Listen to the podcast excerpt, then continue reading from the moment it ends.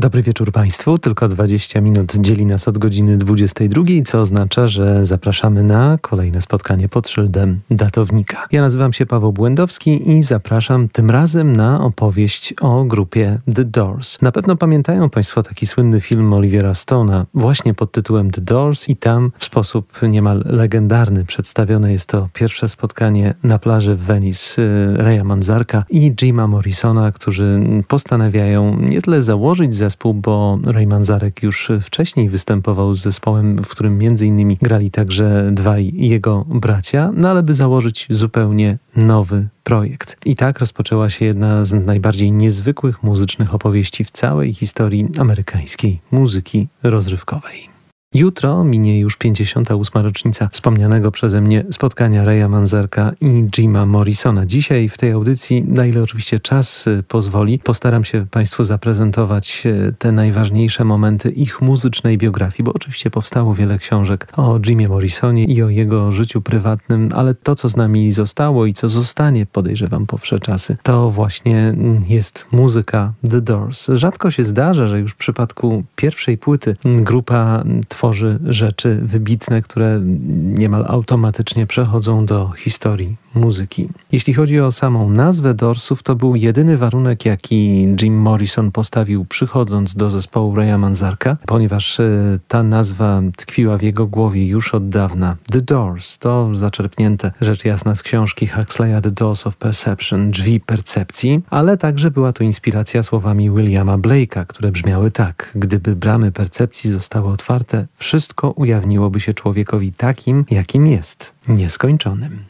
Gdybyśmy próbowali zespół The Doors y, założyć na papierze, to w zasadzie nie powinno się to udać, bo z jednej strony mamy piszącego poezję Jima Morrisona, który wcześniej nie miał prawie żadnych doświadczeń ze śpiewaniem. Mamy fantastycznego pianistę Raya Manzarka, który jako jeden z nielicznych potrafił jednocześnie lewą ręką grać partię basu i prawą ręką grać te piękne, melodyczne pochody. Z trzeciej strony mamy y, Robbie Kriegera, czyli gitarzystę, który jako ostatni dołączył do składu grupy The Doors i z jednej strony także potrafił zachwycić piękną melodyką gry, a czasami zupełnie dysonansową grą, ale fantastycznie współgrającą z aranżem danej kompozycji, no i do tego jeszcze jazzujący perkusista John Densmore. Niedawno John Densmore został, proszę Państwa, poproszony o napisanie tak zwanego wstępniaka do Ultimate Music Guide, do takiej historii zespołu The Doors, e, oczywiście historii przedstawionej oczami dziennikarzy i krytyków muzycznych i napisał innymi takie słowa. Co sprawiło, że ten zespół przetrwał tak długo? Tutaj oczywiście John Densmore ma na myśli to, że przetrwał w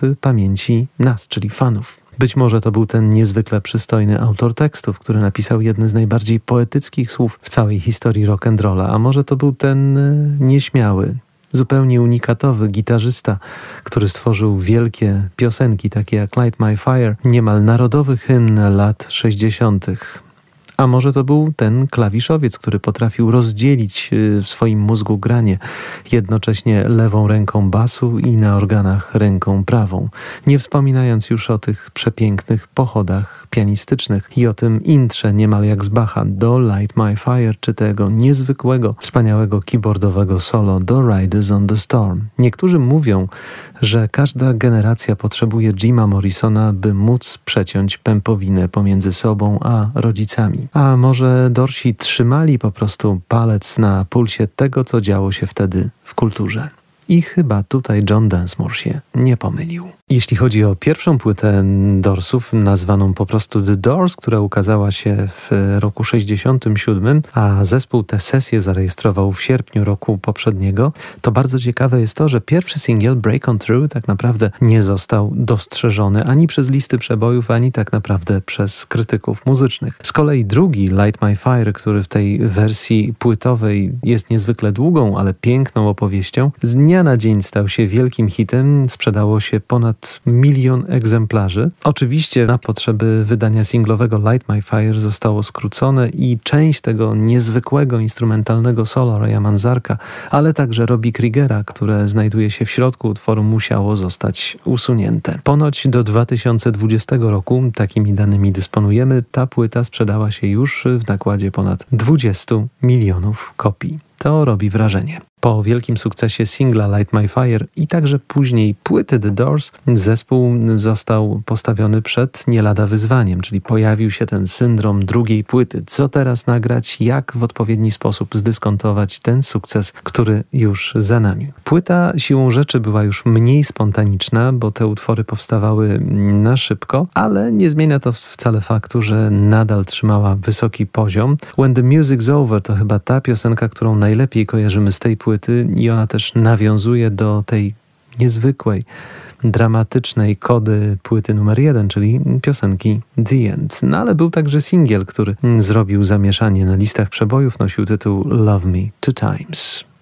Często, kiedy myślę o grupie The Doors, myślę o Jimie Morrisonie i sytuacji pozostałych muzyków, no, którzy musieli znosić jego zupełnie nieprzewidywalne zachowania, nie tylko w studiu, ale co gorsze, także na trasach koncertowych. I nawet w filmie Olivera Stone'a, tak e, często krytykowanym przez muzyków grupy The Doors, bo rzeczywiście Stone dodał tam wiele od siebie, doskonale możemy zobaczyć, e, jak wyglądały te relacje, szczególnie jeśli chodzi o wspomniane przeze mnie trasy koncertowe, ale alkohol alkoholizm i skłonność do narkotyków Jima także przysporzył muzykom, pozostałym muzykom The Doors i producentowi wielu problemów przy nagrywaniu płyty trzeciej, która ukazała się w 1968 roku. Nosiła tytuł Czekając na słońce, czyli Waiting for the Sun. No ale co ciekawe, na tej płycie znalazł się chyba najbardziej popowy ze wszystkich przebojów grupy The Doors, zresztą przez lata oskarżany o plagiat jednej z piosenek grupy The Kings, piosenka Hello, I Love You.